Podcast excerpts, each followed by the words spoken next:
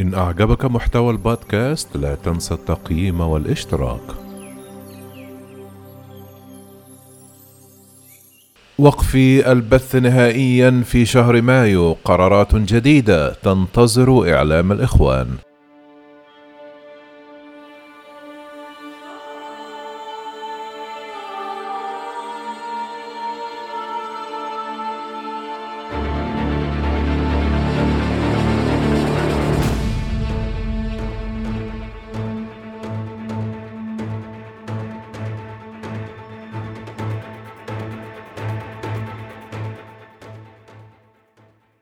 قررت منظومة الإعلام الإخوانية تحت وطأة الضغوط التي تفرضها عليها الحكومة التركية الراغبة في التقارب مع مصر وقف مجموعة من البرامج السياسية التي تبث خطابا معاديا للمصريين من إسطنبول بعد أسابيع من الإعلان عن تغيير السياسات الإعلامية الخاصة بها فيما أعلن معتز مطر المذيع الإخواني بقناة الشرق قرار وقف برنامجه على الهواء ليلة أمس وكذلك محمد ناصر.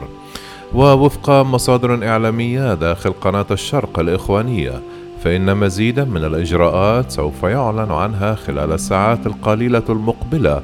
ستشمل وقف مجموعة أخرى من البرامج فيما ترجح المصادر أن يتم الإعلان عن وقف البث نهائيا من إسطنبول في مايو المقبل وسيتبعه تعليق العمل بكل القنوات والمواقع الصحفية التابعة للتنظيم لحين انتهاء نقل المكاتب الرئيسية لها من تركيا إلى لندن حسب ما أكد أيمن نور في اجتماعه مع العاملين بالقناة أمس.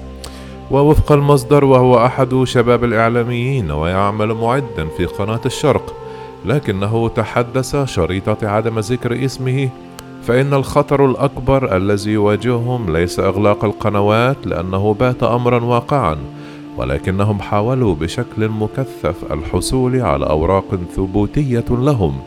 إذ أن معظمهم سافر إلى تركيا بدون أوراق وكانوا يعيشون تحت مظلة الإخوان طوال الفترة الماضية وهذه الفترة انتهت وسقطت الحماية نهائياً. مائة وثلاثون شابا دون أوراق فما مصيرهم؟ يقول الشاب المصري أن هناك نحو مائة وثلاثون شابا من عناصر التنظيم. كان جزءا كبيرا منهم يعمل في قناة الشرق. طلبوا لقاء أيمن نور باعتباره رئيس بما يسمى باتحاد القوى الوطنية. بعد أن تخلى عنهم قيادات التنظيم نهائيا لتسهيل عملية الحصول على أوراق للتمكن من مغادرة البلاد. وفي التفاصيل يقول الشاب أن الحكومة التركية أبدت عدة ملاحظات على قناة الشرق تحديدا خاصة بعد استضافة كل من يحيى موسى وهو قيادي إخواني متهم في قضية اغتيال النائب العام المصري الشهيد هشام بركات والقيادي التكفيري وعلاء السماحي.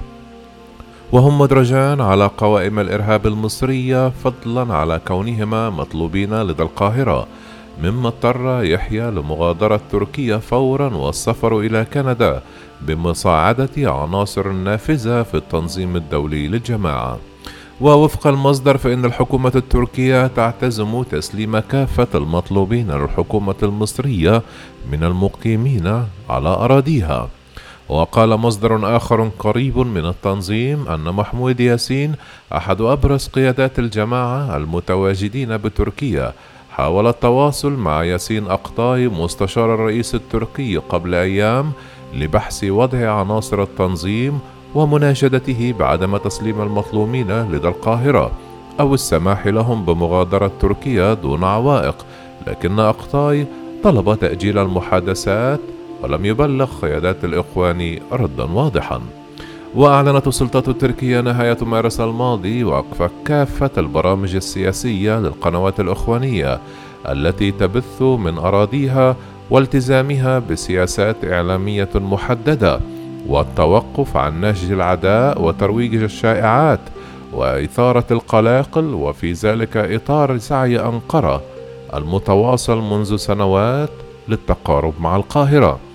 ويرى الباحث المصري المنشق عن تنظيم الإخوان إبراهيم ربيع إن تركيا تستخدم الإخوان كورقة في المفاوضات وإن كانوا ورقة غير هامة وغير رابحة للقاهرة.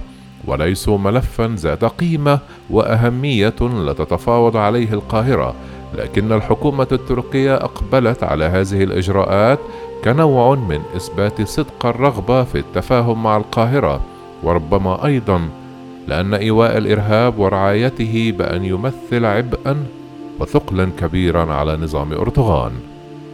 كما رجح المنشق الإخواني ربيع أن ينقل التنظيم الدولي من منظومة الإعلام الإخوانية خارج تركيا أو يبقي عليها ويدشن نظائر لها في عدة دول يحظى فيها بالقدرة على التحرك في مساحات رحبة مثل بريطانيا أو ماليزيا مشيرا إلى أن الإخوان تعتمد على الإعلام والكتائب الإلكترونية كأداة أساسية في إدارة وتوجيه حربها ضد الدولة المصرية من الخارج.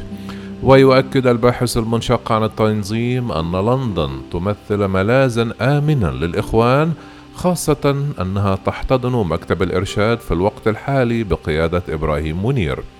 وأشار ربيع إلى أن قيادة التنظيم فوجئت بالقرارات التي من شأنها تضييق الخناق عليها، وأوضحت أن تلك القيادات لا ترغب في حدوث تفاهم بين القاهرة وأنقرة، وتعول على فشل هذه الخطوة، وتحاول بشكل بائس عرقلتها وإطالة أمد الأزمة لتأثيرها على مصير إخوان تركيا.